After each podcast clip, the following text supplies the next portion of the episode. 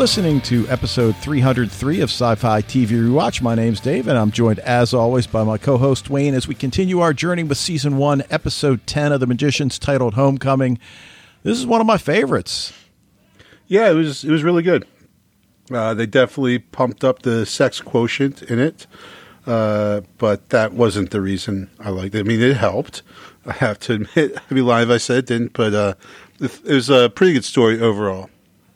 Yeah, absolutely. And they did a nice job weaving, actually, in this episode, four different storylines. And of course, they intersect with each other. But, uh, you know, we'll get to that in a second. Uh, we haven't thanked our patrons in a while uh, Fred from the Netherlands, Dan, Cindy, and Mike. And we'll talk about Mike in a second when we, when we get to uh, the news. But, uh, you know, we've made some subtle changes with our Patreon account and the rewards we offer our patrons. So if you're a sci fi TV rewatch supporter at the dollar a month level, we'll cover any episode of any genre show you choose. At the $3 level, we'll cover any genre film of your choice. And at the $5 foundation level, we'll produce and publish a podcast covering any genre show of your choice or genre film of your choice. And additionally, we'll produce and publish a podcast that explores any top 10 list related to genre television. For example, our top 10 favorite genre actors or our top 10 favorite series set in space, our top 10 favorite supernatural series, top 10 best science fiction films. And, and you know, these are just some ideas. So uh, you, if you're one of those, then you've got that to look forward to. Uh, and then in terms of contacting us, episode feedback, questions, the email is sci fi TV rewatch at gmail.com. Go to the website, leave a voicemail using the leave voicemail tab. Record your own audio clip, send it the way Fred does each week via uh, an attachment, or encourage you to join the Facebook group and get into the discussions there. Now, I mentioned our patron Mike Jacobs, and he's requested that we cover the pilot episode of the original BBC version of Dirk Gently's Holistic Detective Agency, which I didn't actually know existed, so that's cool. And fortunately, it appears that it's available on Vimeo, which is good because I know I don't have BritBox, and I right. know I definitely can't fork out any more money for more services. So, well, I know that it's available at the Glenwood Library in Howard County. So my daughter every now and then practices uh, right by there, and so when I grabbed the when you know a couple like a month ago when I watched the um, the new Dirk Gently I rented the you know the t- the DVDs from the Glenwood Library. I saw they also had the original, the OG Dirk Gently, which I was thinking of getting, but then by the time I was done the the second one, I was kind of put off of Dirk Gently a little bit. So there'd be a good excuse now. I've, I've kind of wanted to do it before. Now I get to pull the trigger. Yeah, cool. All right. So, uh, you know, Mike will definitely check that out for you.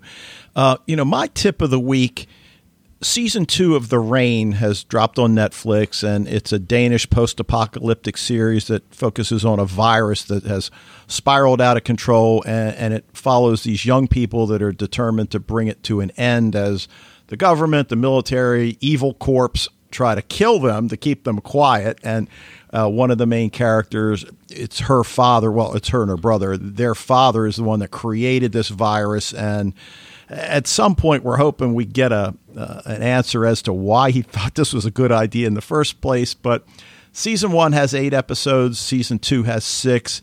Uh, season one's better. I've just invested this much, and I know you can relate to that. I've got to see how this plays out, and uh, it's called The Rain on Netflix. Um, so I really don't have a pick of the week this week, except actually, you know what? I'm gonna I'm gonna kind of step outside the box here and make my pick of the week a music selection. Okay.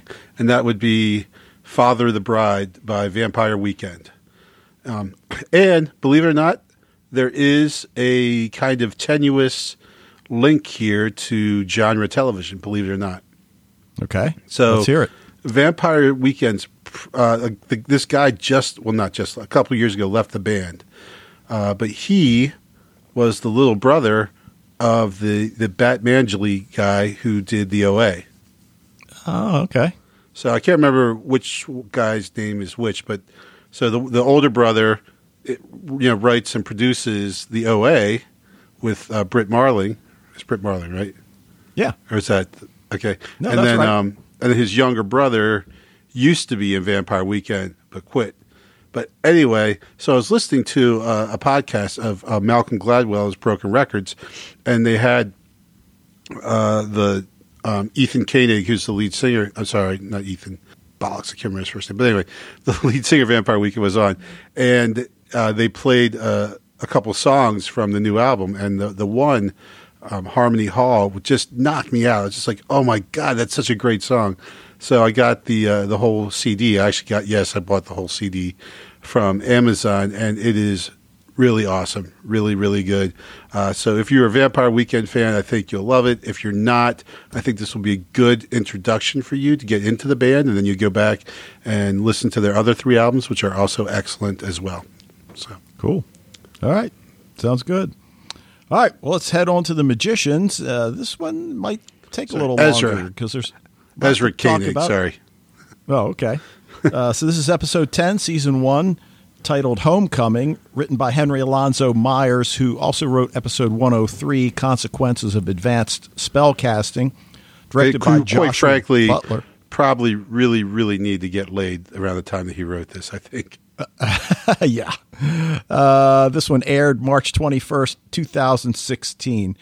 Now, you know, we had several guest stars, but I'm only going to mention one, and that's the guy that played Joe, who was the mother's sex buddy alien. Uh, and the fathers.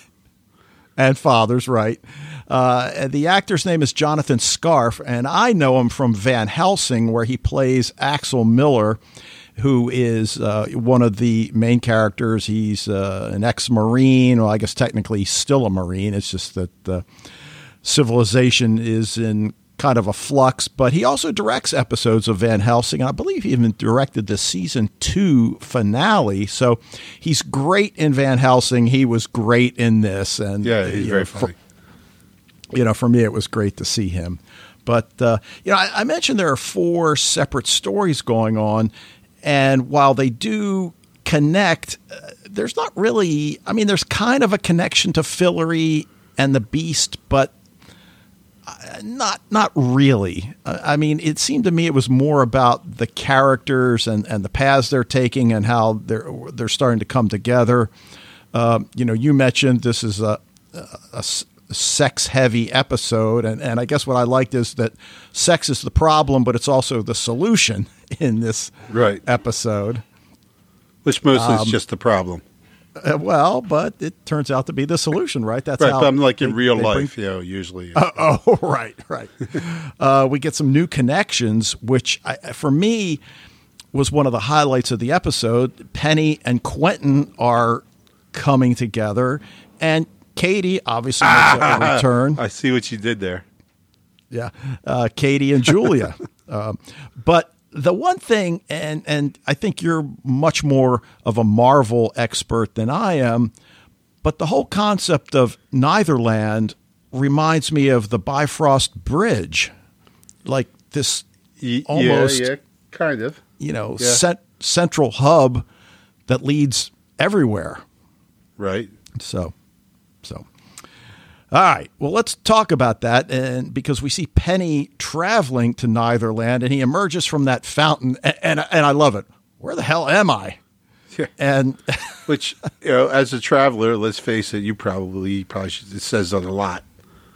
right, but I mean, could he have greeted that girl any better? Yeah. Right. Vulcan Right. salute. Yes. Come in yeah, peace. yeah, yeah. Okay. I was just rolling with it until I remember what you were talking about. Yeah, that was awesome. Right. And she didn't buy it, obviously. Uh, right. He meets Eve, who's played by Katie Findlay, and, and Fred mentions her in his feedback, and, and I immediately recognized her from Continuum. She was only in one episode, but she plays, I believe it's Kiera's grandmother, except at this point, because of time travel, she's only, you know, 18 or 19 or whatever it is. Yeah, but okay. uh, she's the one that keeps track of the fountains. So, so we learned that th- this is like the the hub. Uh, She mentions it's that place that's between all of the other places. And I guess we're supposed to understand that each fountain leads somewhere else. So, uh, do, do, you think we're going to come back here again? I, I oh, think it's almost like definitely. given.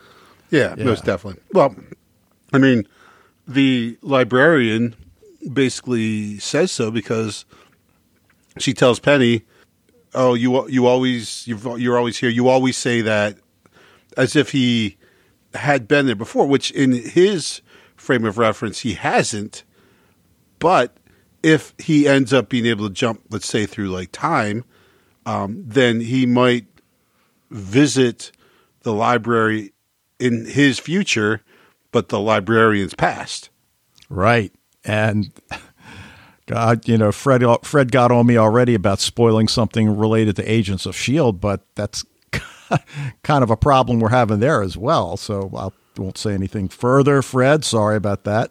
Um, but but yeah, and, and I love it, and uh, it's it's one of those things about time travel that can be so maddening because you try to make sense, and sometimes you just have to say, okay, it doesn't make sense. It's a paradox, whatever. Right we're just going to roll with it. But yeah, I, I, definitely picked that up. That he's been there before. He this this version of him or this timeline, Penny just doesn't know it because he hasn't. But right. but we see this vast city that's not unlike a modern version of ancient Greece, if that makes sense. And we're then propelled into Quentin's dream. Dude, yeah. I don't know that, that was pretty awesome dream. Right. I mean, Julia in a Princess Leia bikini kissing Alice as Daenerys and Just as, as Q Daenerys, as Indiana right. Jones. And and again, the dynamic between Penny and Quentin is just so great. And Quentin has even called him on it a couple times. Oh, you're supposed to be this, you know, this, this great lover, this, you know, this, this, great player, and you know, anytime Penny's down about anything, you know, I, I guess at, at, one point it was something to do with Katie, but uh, he needs Q's help because he's lost and can't pinpoint destinations. Now, Fred brings up, why is it always Quentin? Why is he always in Quentin's head rather than somebody else's? Is there is there yeah, something well because that, Quentin's the one having the, the awesome sex dream is why. well, like, okay. where else would you be? okay, uh, but, but yeah, that's that's else. a good question though. Yeah, so I, I, I mean I don't have an answer for it. Um, you know, well, unless there's some kind of link between the two. Well, there could be, right? I mean, because one of the things that we have learned about Penny is that he's learning control. And clearly he's gotten a lot better than when he started. But we, I guess we have to wonder whether or not he is still working on controlling whose thoughts, whose head he goes into.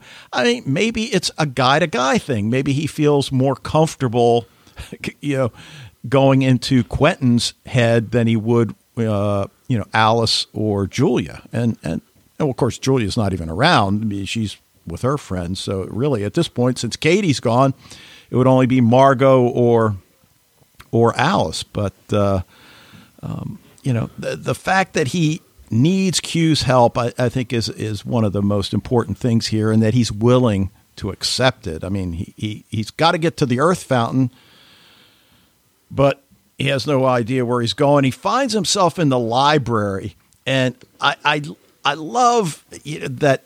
I mean, again, we're English teachers. I mean, we see metaphors probably where they aren't, but it, to me, it just reinforces this notion that he doesn't know anything, and his bravado just masks his insecurities. That it seems like all these young magicians are going through at, at various points. I mean, certainly Quentin, certainly Julia, I think Katie now. It's hard to tell with Elliot, you know. Yeah, uh, right, exactly. Well, with Quentin, it's, it's almost like the opposite is he just lacks that confidence, whereas Penny has this abundant of confidence that's not necessarily warranted. So right. it's almost like you know, if if anything, you know, these two are kind of you know two sides of a coin, right? They like they complement each other very well by their exact oppositeness. Right now, apparently, the group that is with Eve has they've been banned from the library, and, and then I immediately go to the whole Garden of Eden, Tree of Knowledge metaphor that that Sure. you know they must have done something to have gotten kicked out, and you know that's kind of a recurring theme that that we see these people getting kicked out of Brakebills, and now getting kicked out of the library here, but it contains all the books ever written, and what I love, all the books never written. Hmm. Although it probably more accurately should be all the books that are still to be written you know because they've got the books that you know penny finds the book that apparently he wrote so Or the book about him. oh, oh you're right i guess it's a book about him yeah good point. So did you did you notice anything about the the books on the shelf? i didn't So everyone has one book there except for Elliot. oh He has two volumes and they're different colors too. oh So I just, you know, again, I have absolutely no idea what that means at this point. But obviously, that is significant. That you know, like I was just like, holy cow! Like, wait, yeah, I just want to say, wait, whose books are there? And then, um, you know, like Quentin's there, and Alice is there, and I, I think Margot might be there. I can't remember, but Elliot is there front and center with two volumes. well i that wonder if it has to. Well, I wonder if it has to do with his overt bisexuality. I mean, I mean, we get the idea that Margot is is open to exploration as well, but not as overtly as Elliot. So I, w- I wonder if that could be because, as you said, it was such a sexually tinged episode, and Yeah. you know, but but I didn't It's notice possible. that. Good. Yeah, and they were pretty. I think they're a little bit bigger than the other books too. So I don't know. I, it was just I would say, uh, you know, they're kind of setting up for maybe some significance for Elliot in the future. But yeah, I don't know. Well, Elliot's probably bigger than the other ones. nice. That's nice. what she You've said. just gone down. The, All right, now we've got the, another storyline that finds Quentin and Alice figuring out what they have to do to help Penny, and and obviously that's how this one uh, fits in. And and Penny again, he's been gone six weeks, though he thinks it's only six hours. So then. You know, we get back to what you mentioned at the top of the discussion about the time travel element, and I mean, I think we have to as- assume that's the case at this point. And you know, now we're we're like the dude from um, the Umbrella Academy, right? The, that can travel through Right. time and space. yes, yes. Which, um, and then uh, you know, in terms of cultural illusions, I love the fact that they're using inceptioning as a verb. So. Uh, or inception me or whatever Yeah. but uh, but he's traveled to this magical land that even Quentin doesn't know anything about. And, and I like how he's really struggling to come up with something from the Fillory series that would explain it when I'm sitting there thinking, dude, if it was in the Fillory books, you would have it Yeah. at the snap of your fingers. Right. Well, I, and I love you know Penny's reaction. Just like, oh, the one time I need you to know this Comic Con shit. You know? right, right. That like you, you're spouting out this stuff about Fillory all the time, but now, now that I'm stuck, and I really need you to to remember what this place is. You you got nothing. Right, which then leads me to believe that it's clearly not Fillory. Now, can Fillory be accessed from one of these fountains? I'm guessing yes, and you know, and then of course Elliot's so drugged out he's of no help Right. whatsoever. well, that that point. goes back to you, you, you know what the librarian photocopied for Petty. okay. It was Again, about I didn't notice. it was about Martin. Uh, oh, that's right. Although we don't know what about. We don't have Martin, no right? idea. We don't know what she copied. I was assuming she was going to copy the whole book, but she just copied a couple pages, which I guess is what Penny needs to know. Which I thought was going to be how to find the Earth beacon, but he never he never read it. We have no idea. Well, you know, and he didn't use whatever the librarian copied from. He didn't use that to you know because he didn't tell Quentin and Alice how to make the beacon. Um, Right. So, you know, so Right. Good. I mean, obviously, that's a question of you know what exactly did she copy? And why did he not take it? I see now. I can't remember. Do we Oh, he see did. her hand it to him? He did. What's yeah, that? yeah. He took it. He took it Oh, okay. and put it in his pocket. I think he folded it up and put it in his pocket. Okay. So uh, back with Alice and Quentin, they are going somewhere because she's told Quentin, "Look, I I- I know a guy. I know a guy that can help us." And she's deliberately vague to where they're going, and and again, it's a great scene, you know. And we've seen this narrative device many, many times in all sorts of shows. That something crazy's going on. Hi, Dad, and of course, our parents' home is uh, the the uh, spot for a Roman orgiastic sex party, and uh, although apparently a fairly tame one. Uh, yes, yes, and the then dad's. right, and then he wants to have a fatherly chat, and and we don't really hear what he said in in this chat, but. Um, Oh, to be a fly on the wall. Yeah. that would be pretty funny. But um, I thought it was really interesting to watch Alice with her mother because, you know, we, we've heard this whole idea that the reason Alice is such a talented mu- magician is because her parents were magicians. And even though she says they didn't teach her anything, and, and you know, that may or may not be true, there's clearly been you know something going on you know between them that that they're at odds alice leads us to believe it's simply over mom's decision to just leave charlie's death behind her that she's apparently not at all curious at first i thought ah that's impossible to believe. but the more we get to know her mother wow i mean what a piece of work to, to to say the least. Yeah, but you know her. I mean, like her parents are are goofy for sure. To to say that as a a child of the seventies that I didn't know kids whose parents were kind of freewheeling like that, I'd be lying. But not not this kid's parents by a long shot.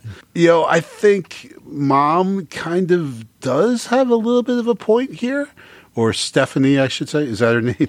yes Yeah. Um, yeah, so my, my wife calls her mom by her first name, and that really threw me off the first time I met her. But okay the, Uh, you know, the the fact that the mom said, "Listen, you know, I'm processing this in a different way than you, and just because I'm not feeling it like you're feeling it, doesn't mean I'm not feeling." You know, obviously she is. It was her son. Obviously she's grieving, but she just doesn't see the point in pursuing this. You know why it happened. Right, and and, and as you said, I, I can understand that, but I, I guess for for Alice, it's just that that nagging thought that no, he didn't kill himself, and she just can't let it go. And it was a great performance by Olivia Taylor Dudley, who who plays Alice. I thought that that some some really emotional scenes that yeah, I, I really I, we haven't seen it at this level. I think out of her. I mean, Yeah. you know, she's she's been great, but just tonight. Yeah, Now, fairly rock and bod still too. As Oh, well, right so. now, how many how many times do we want to like just reach through the screen and grab Quentin by the shoulders? It's like, what the hell? Because I'm not sure how wise it was to tell her he's into damaged chicks. Yeah, he really opened himself on that one. Of course, Yeah. he really hasn't been in a relationship before, so he's not very skilled in the the way of the female deflection, where you Right, say and- something and it immediately gets thrown right back at you. Right. And he, he does his best because immediately she says, Oh, you mean like Julia? Uh no, it wasn't what you think. And and she even admits now it sounds like she's had sex a number of times, but no clear relationship, you know, because she says something like, um, yeah, it was like, you know, just standing up at a party or something. And and while maybe she didn't mean that literally, Um, I certainly think she might have meant that literally. A- and maybe she did, but but she's really never had a serious relationship. At least Right. we, we we get the idea. Well, and that's like Um, so much of this is these two. Like, I, yes, to communicate like sexually, but just to communicate. and tell Right. each and like you know like when in the in the act of love that that's important of saying I like this no not that. Do this not you know whatever blah blah blah that's all that's all part of it and it, it's reflective of each person sharing and you're both people are in a vulnerable spot. You're literally naked and you're vulnerable and you are sharing with each other what you want what you don't want and it's that's why it's they call it intimacy right? Right. Right. and, that's what I- I they're guess- they need to work on Right. Well, I mean, the whole family is really disjointed. I mean, uh, obviously, the mother's processing her son's death in her own way. But when the father finds out about Joe, initially he threatens suicide, and and uh, Well, I think this Joe. was when Alice was. Oh, oh, right, it wasn't Joe. It was it was just an affair. And, Yeah, and Alice says she was ten. Um, and then with Joe, I guess he's now welcomed into their little triangle.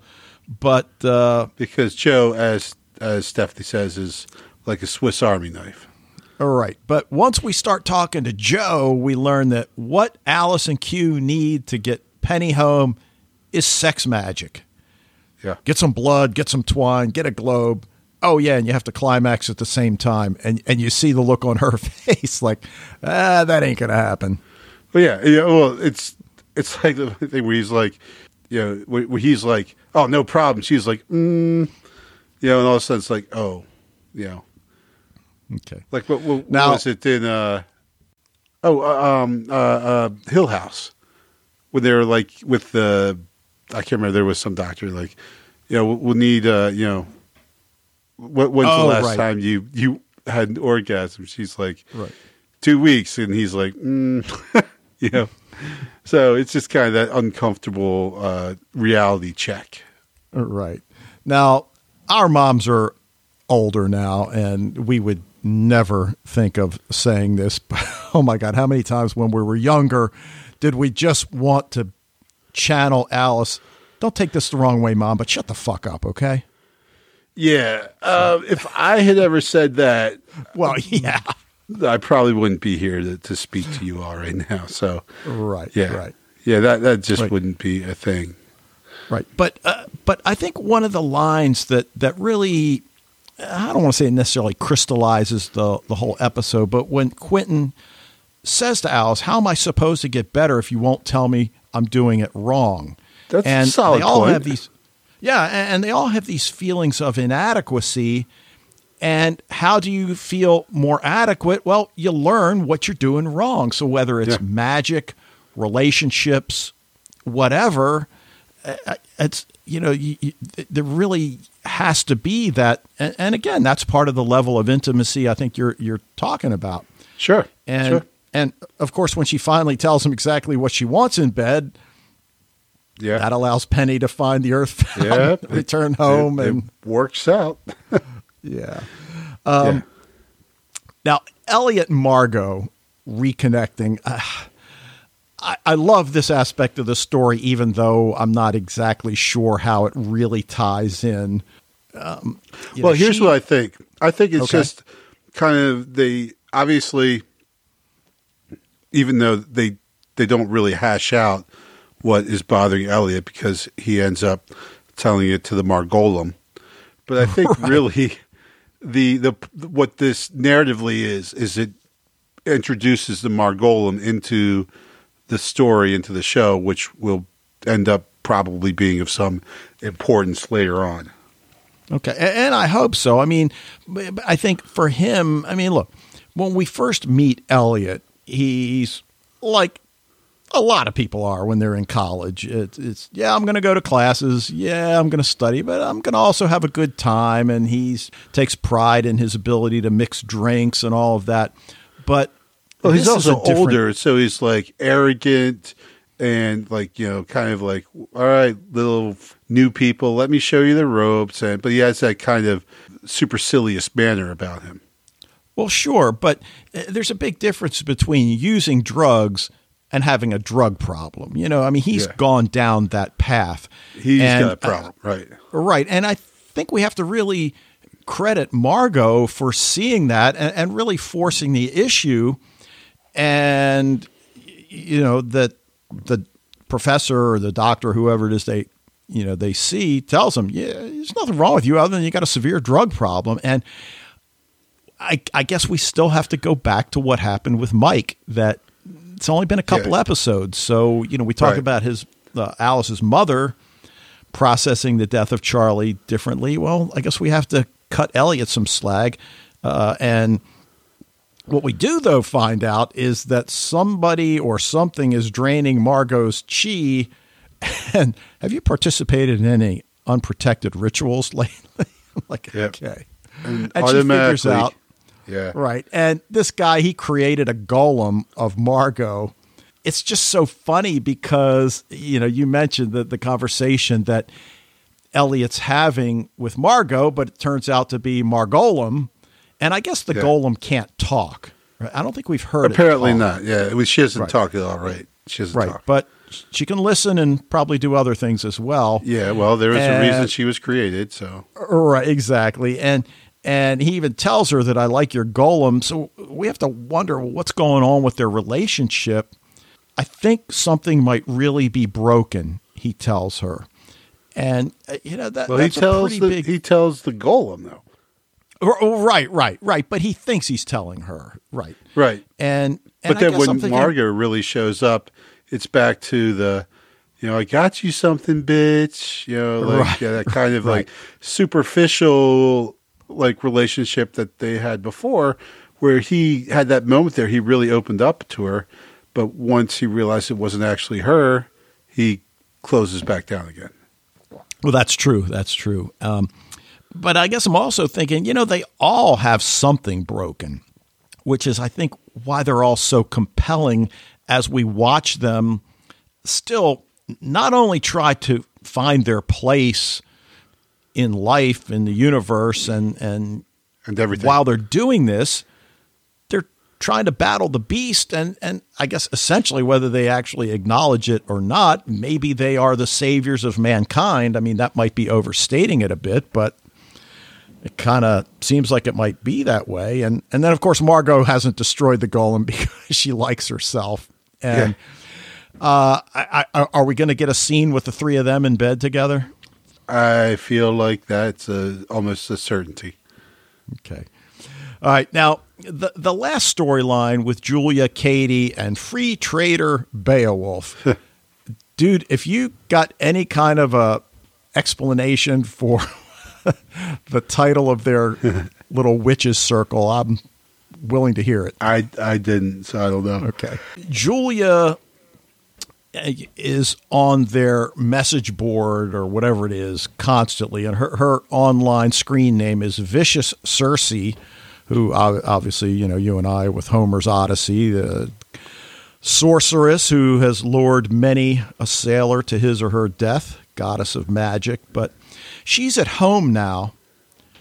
Richard shows up and he calls her out. I guess he takes a look around the apartment and, and sees pizza boxes and bottles and trash. And she's just spending all of her time in a virtual world, which I also thought was a nice parallel to Penny's experience because while he didn't get there in the same way, he's in a virtual world of his own.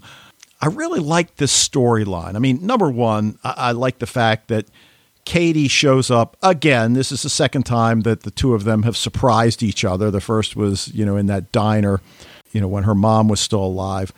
But now they've got to work together and and and I love the fact that Katie says, "Look, he might be about forgiveness, I'm not."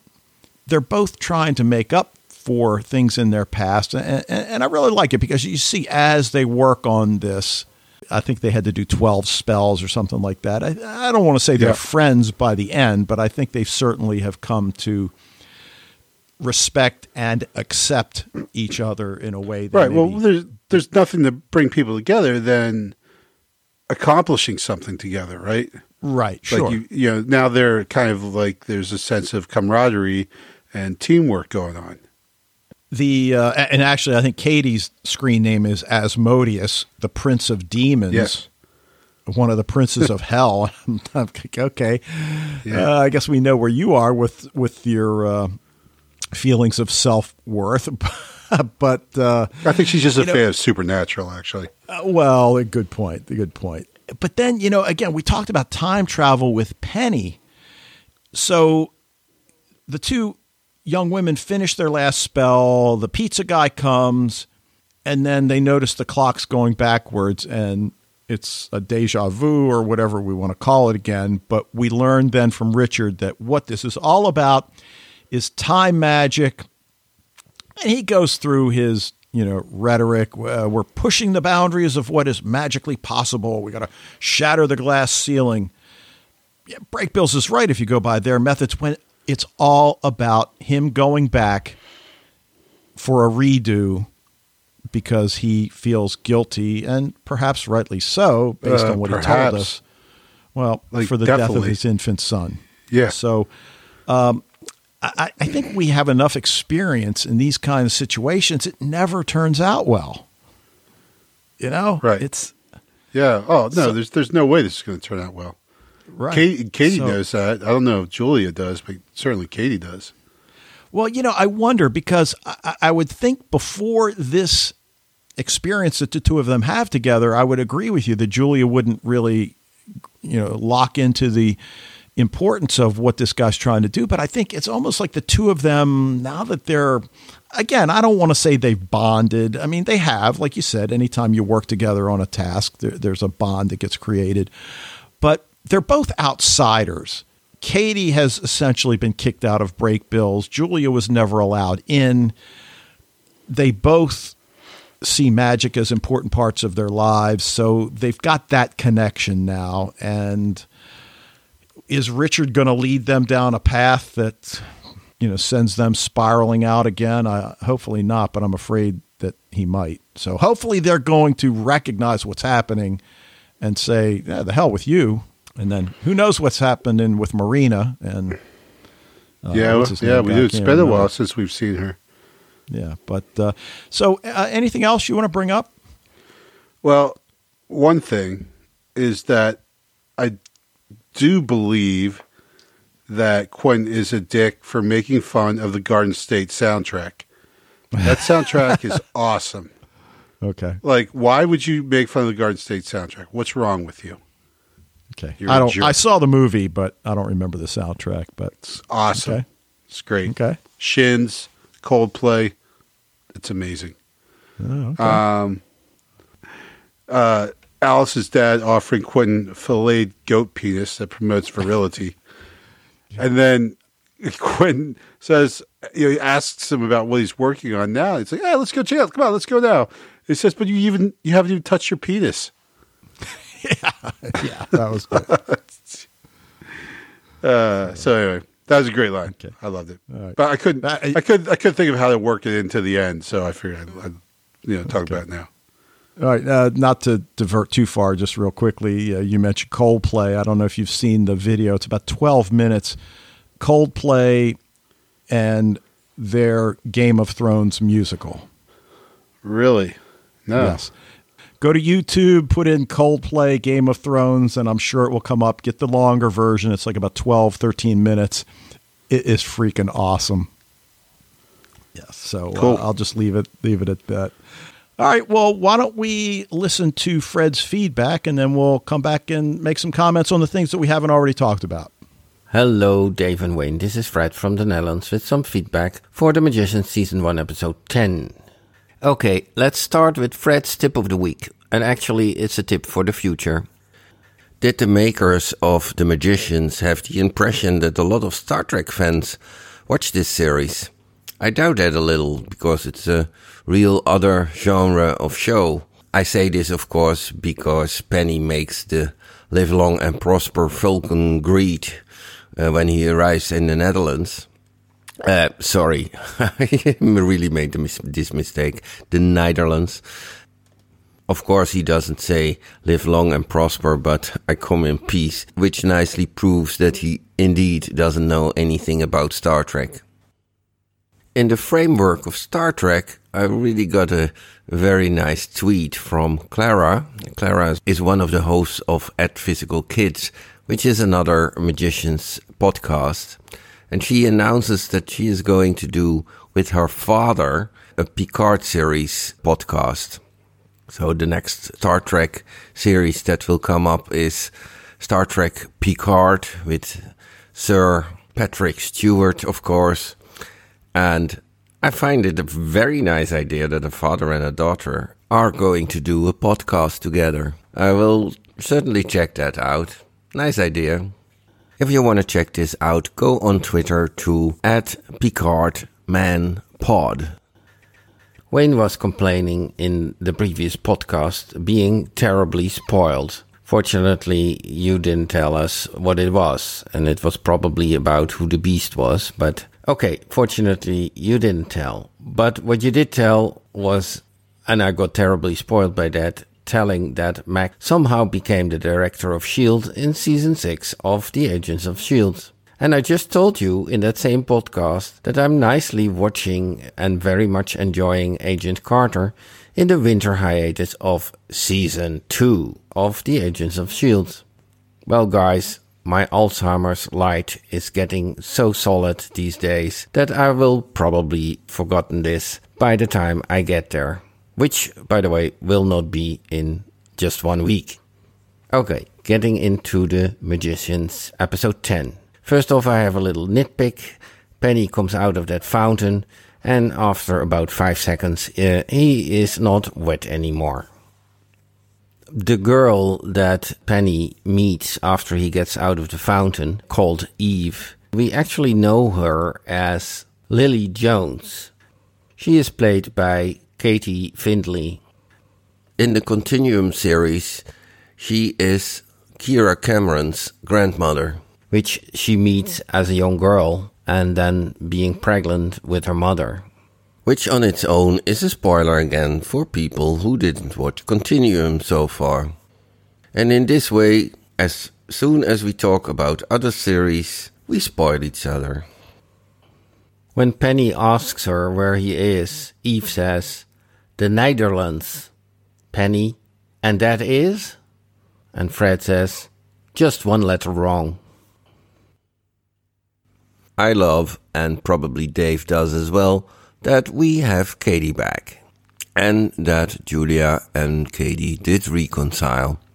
It was not even that difficult. It was interesting that Julia chose Vicious Circe as a login name for their internet magicians group, Free Trader Beowulf. I thought that Silver, uh, the woman that first comes out of that door that Richards opened, says Vicious Circle. And then I saw the subtitles and it was Circe. I looked that up and then found out that this is a name from Greek mythology. I don't have a lot of knowledge about Greek mythology, but it proves to be a sorceress who can change people into animals and, and was known for her knowledge about potions and herbs, and she had a magic wand. So that nicely fits. Really hope you can come back for the Saturnalia. Much less tame than this old thing. Right, this, this is a, a little tame. Hmm. Dad, I need to talk to Mom like now. It's important. Well, after a frolic, she'll usually head for the Can you please just call it a bath? Is Quentin really thinking that the Veneralia, so the Venus party, the Venus feast at the Queen's house, is a little tame, or is he just parroting Alice's father? Well, he does give him a fatherly talk. It's a pity we don't hear what the content of this fatherly talk was, especially from this kind of father. When Quentin and Alice get into her old bedroom, Alice is saying, I can't imagine what you must be thinking of me right now. And then Quentin says, It's cool. I'm like really into damaged chicks. And then they discuss Julia. I think that remark was quite condescending, especially from somebody with a history of psychiatric clinics, etc., as Quentin. Or was it just a joke? But the good thing about this discussion is that we now know how the Julia Quentin relationship really evolved and really is. Actually, this episode should be called The Sexual The Magicians Show or whatever. There's so many sexual references here. A lot of it was funny and was okay, but I think they should have dispersed that a little bit over more episodes. Uh, I don't know how this goes in, in the next seasons, um, if it stays this way, but it, it was funny and it was okay, but perhaps a little bit over the top starting with the Quentin dream with Julia and Alice making out and touching each other and the whole thing with uh, the Veneralia at Alice's parents' house and with all the references there. We always have so much left over. Oh, here. You have to try this. Mm. Filleted goat penis promotes virility. Mm? It's very thoughtful of you, Dad. Oh. Well, still in galleys, but I suppose I could show you. Oh, great.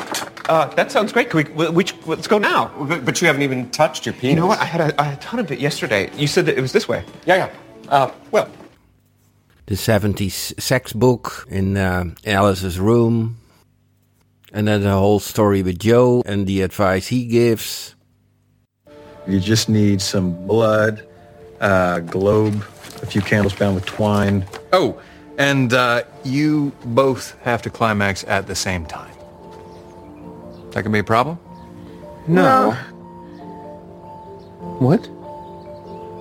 I'm sorry. We need the spell to work, right? different storyline. As a good old Orphan Black fan, I of course liked the Margot cloning story. And I have one final question. Why is this connection between Penny and Quentin? Because Penny tries to contact from the Netherlands somebody and he lands up in Quentin's dream when Quentin was in that coma and in this asylum, he tried to contact Penny. So why doesn't Penny contact, for instance, Margot or Eliot or Alice? Why always Quentin? And vice versa, obviously. Does this mean that they have a special connection, although they don't like each other, and a connection that the other ones don't have with Penny? I wonder what you think. This was all for this episode. I give it a A minus. Greetings, all the best. Fred from the Netherlands. Don't take this the wrong way, Mom, but shut the f up, okay? We'll talk when you're less cranky. All right. So, uh, yeah, Fred, I, I apologized earlier uh, for spoiling a, a detail about Agents of S.H.I.E.L.D. Um, I usually don't pick up these kinds of things. I think you, you pick them up more than I do. Michael picks them up uh, way more than I do. But he knows that Penny comes out of the fountain five seconds later, he's not wet anymore. So, so that was pretty cool Yeah. uh, for sure. The Netherlands, take out one letter. Yeah, that was awesome.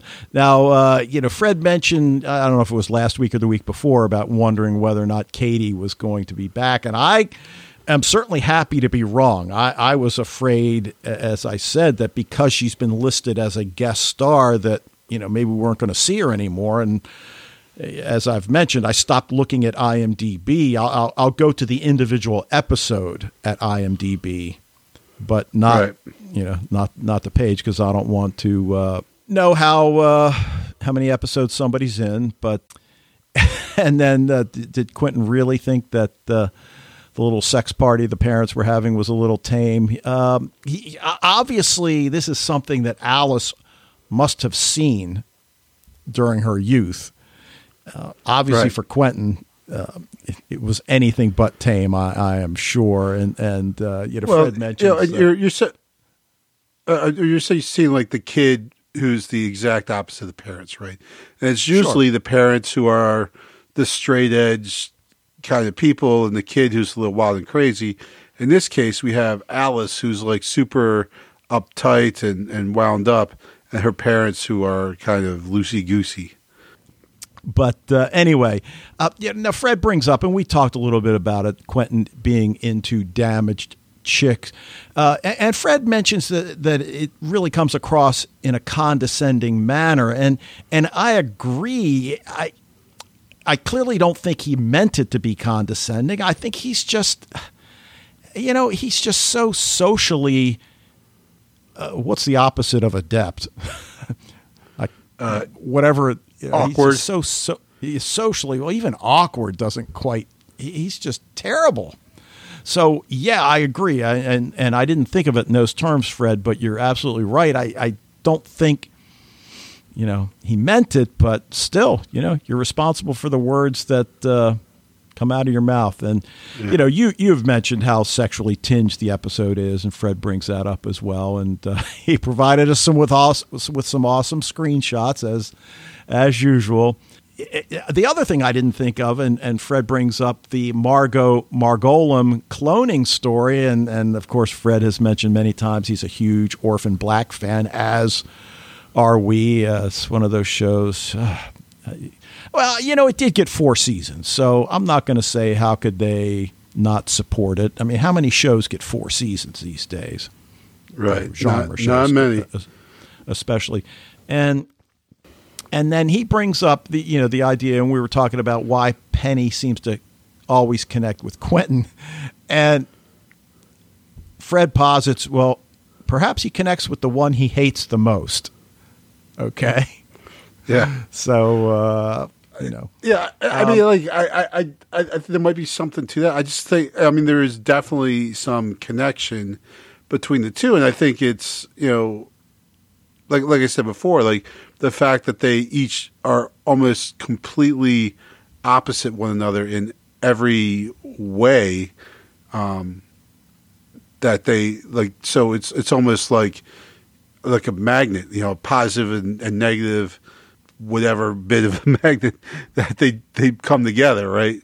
Uh, whereas the, the the positive and the positive are going to push each other apart, uh, push apart from each other. So yeah, I just I Right. think they're kind of drawn to each other because of their opposite and complementary natures. Okay, I like it. So now Fred gives it an A minus. I, I believe that's a little minus sign that that you know. It looks um, like it, yeah. and then uh, I, I'm going full on A. I, I thought this was a really strong episode. Yeah, I kind of stick with Fred on this one. I mean, it was Okay. really good, but you know, well, I guess there always is A plus for like the superior ones. I, I'm gonna stick with A minus. So I, I don't like to Okay. overgrade. Yeah, I want want to give, uh, even though this show was made years ago, like give directors something to, to, to push for, something to shoot for. Yeah. Okay, and hopefully they'll be listening. So, Right. uh, okay, yeah. So I, I'm just really, I mean, there's so many things to like about this one. Not the least of which is that Katie is back, and and uh, again, I I hope they step up, and I and I think they did step up the Julia storyline a little more this week, and and in, in this case, the fact that they're doing time magic with somebody whose purpose is totally unrelated to the beast and Fillory, but I, I think we know instinctively that it's somehow going to end up connecting. I don't know how yet, but uh, yeah. Anyway, all right. Uh, you want to leave it there unless you've got something else you want to bring up? No, that's, I think I'm good. Okay, well, cool. Well, listen, that's going to do it for this episode of Sci-Fi TV Rewatch. We want to thank you for joining us. Love to hear what you, you know, think about the Magicians. Uh, as I keep mentioning, we've got Dark on the horizon. Uh, anything going on in genre TV? Encourage you to join the Facebook group and share your thoughts with the Sci-Fi TV Rewatch community. Uh, emails go to sci-fi TV rewatch at gmail.com. Voicemails can go via the Speak Pipe tab, which you can access through the website. And we'll be back next week to continue our discussion of The Magicians with Season 1, Episode 11, titled Remedial Battle Magic. But until then, You know, Dave, I can't believe I gave up tickets for Hamilton for this.